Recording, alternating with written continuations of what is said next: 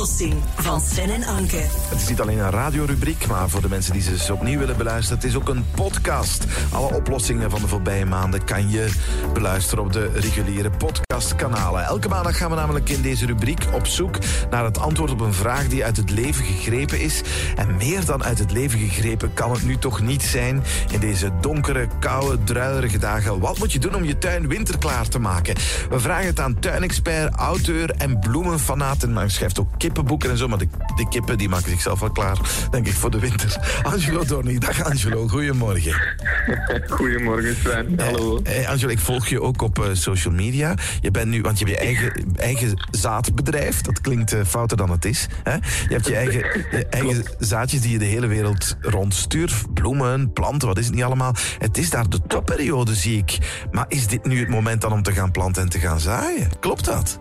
Ehm, eh, eh, een aantal soorten wel, maar, maar sommige nog niet. Dus die houden dan eigenlijk tot het, tot het voorjaar. Oké, oké, oké. Want wat moet je nu doen om de, winter, om, de, om de tuin winter klaar te maken? Wat moet je bijvoorbeeld doen met de gevallen bladeren? Want ik heb echt tonnen gevallen bladeren in de tuin op dit moment.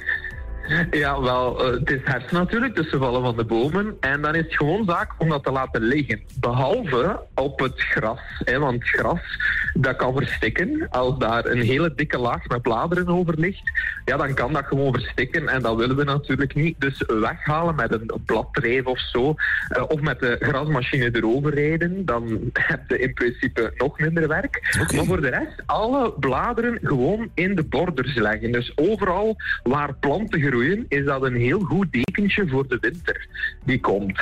En eh, wat gebeurt er dan? Eén, dat gaat verteren, eh, die bladeren. Dus dat is goed voor, voor de bodem, voor de planten die er groeien. Maar twee, het is ook een soort van mulch. En wat is mulch? Dat is een super eh, raar woord.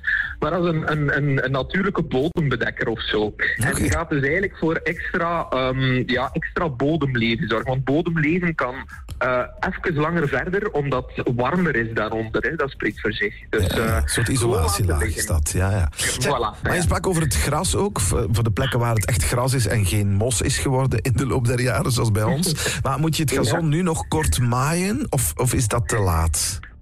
Ehm, eh, echt heel vaak maaien ook is niet nodig, want gras blijft groeien tussen de 8 en de 10 graden zo. Dus op zich komen we daar soms nog wel aan, maar je zult zien dat het gras niet meer zo snel groeit natuurlijk als in het voorjaar of in de zomer, eh, wanneer dat de temperaturen natuurlijk hoger zijn. Dus je kunt nog wel maaien, maar ehm, niet meer zo vaak. En ik zou ook aanraden, als je dan echt de laatste maaibeurt doet, ehm, doe dat dan eh, niet te laag. Dus zet, stel je grasmachine iets hoger in, omdat dat ervoor gaat zorgen dat je gras beschermd is tegen eh, vorst. Want als het heel hard vriest en uw gras is heel kort, dan, dan kan dat voor vorstschade zorgen. Ja, de robotmaaier die mag dus ook eh, eh, opgeborgen worden. Die moet ook niet meer Die mag lopen. op stal.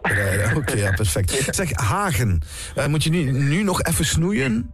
Of moet je wachten tot het nog wat kouder is? Of hoe zit dat precies? Nee, net niet. Dus eh, het is zo dat eh, hagen het best in het voorjaar worden eh, gesnoeid. Dus laten we zeggen vanaf half mei ongeveer tot de langste dag van, van het jaar. Hè, dus ongeveer eind juni, zeg maar. Mhm. En dan nog een keer in september, oktober. Dus in principe is het nu te laat, Te laat. Om, om hagen te snoeien. Wacht daarmee tot volgend voorjaar. Oké, het is nu zo aan het regenen dat het waarschijnlijk een nutteloze vraag is. Maar zou je anders de planten nog moeten water geven voor de winter? Of, of valt er genoeg uit de lucht? Er valt nu meer dan genoeg uit de lucht. Eh, wat ik wel zou voorstellen, bijvoorbeeld als je planten in potten hebt staan, ehm, dat je die allemaal groepeert, zo doe ik het toch, ehm, zet die tegen een beschutte muur en dan zijn ze straks beschut tegen, ja, tegen de hè, tegen vorst en zo. Ehm, maar echt water, water geven overal is, eh, is echt niet meer nodig. Nee, nee. Zeg, een vorstgevoelige planten, want die bestaan ook. Die moet je, wat moet je daarmee doen? In de veranda zetten, in de living zetten, eh, op de slaapkamer. Wat moet je daarmee doen? Ehm, wel, dus sowieso beschermen tegen vorst, maar zeker niet binnen zetten. Want ehm, binnen is warm. Hè, we verwarmen onze, onze living of onze keuken. En dan gaan die planten ja, enorm groeien. En dat wil je nu niet. Je wilt net dat ze in winterrust gaan. Dus een tuinhuis of een serre, eh, een, een vorstvrije serre, tuinhuis of een, een garage bijvoorbeeld. Ja, dat is eigenlijk perfect. Oké. Zeg, en, want we waren begonnen met het gesprek over, over eh, planten en bloemen en zo. Wat kunnen we Ja. daar nu nog doen? Is daar nog iets waar je denkt van, dit moet nu echt in november of december gebeuren?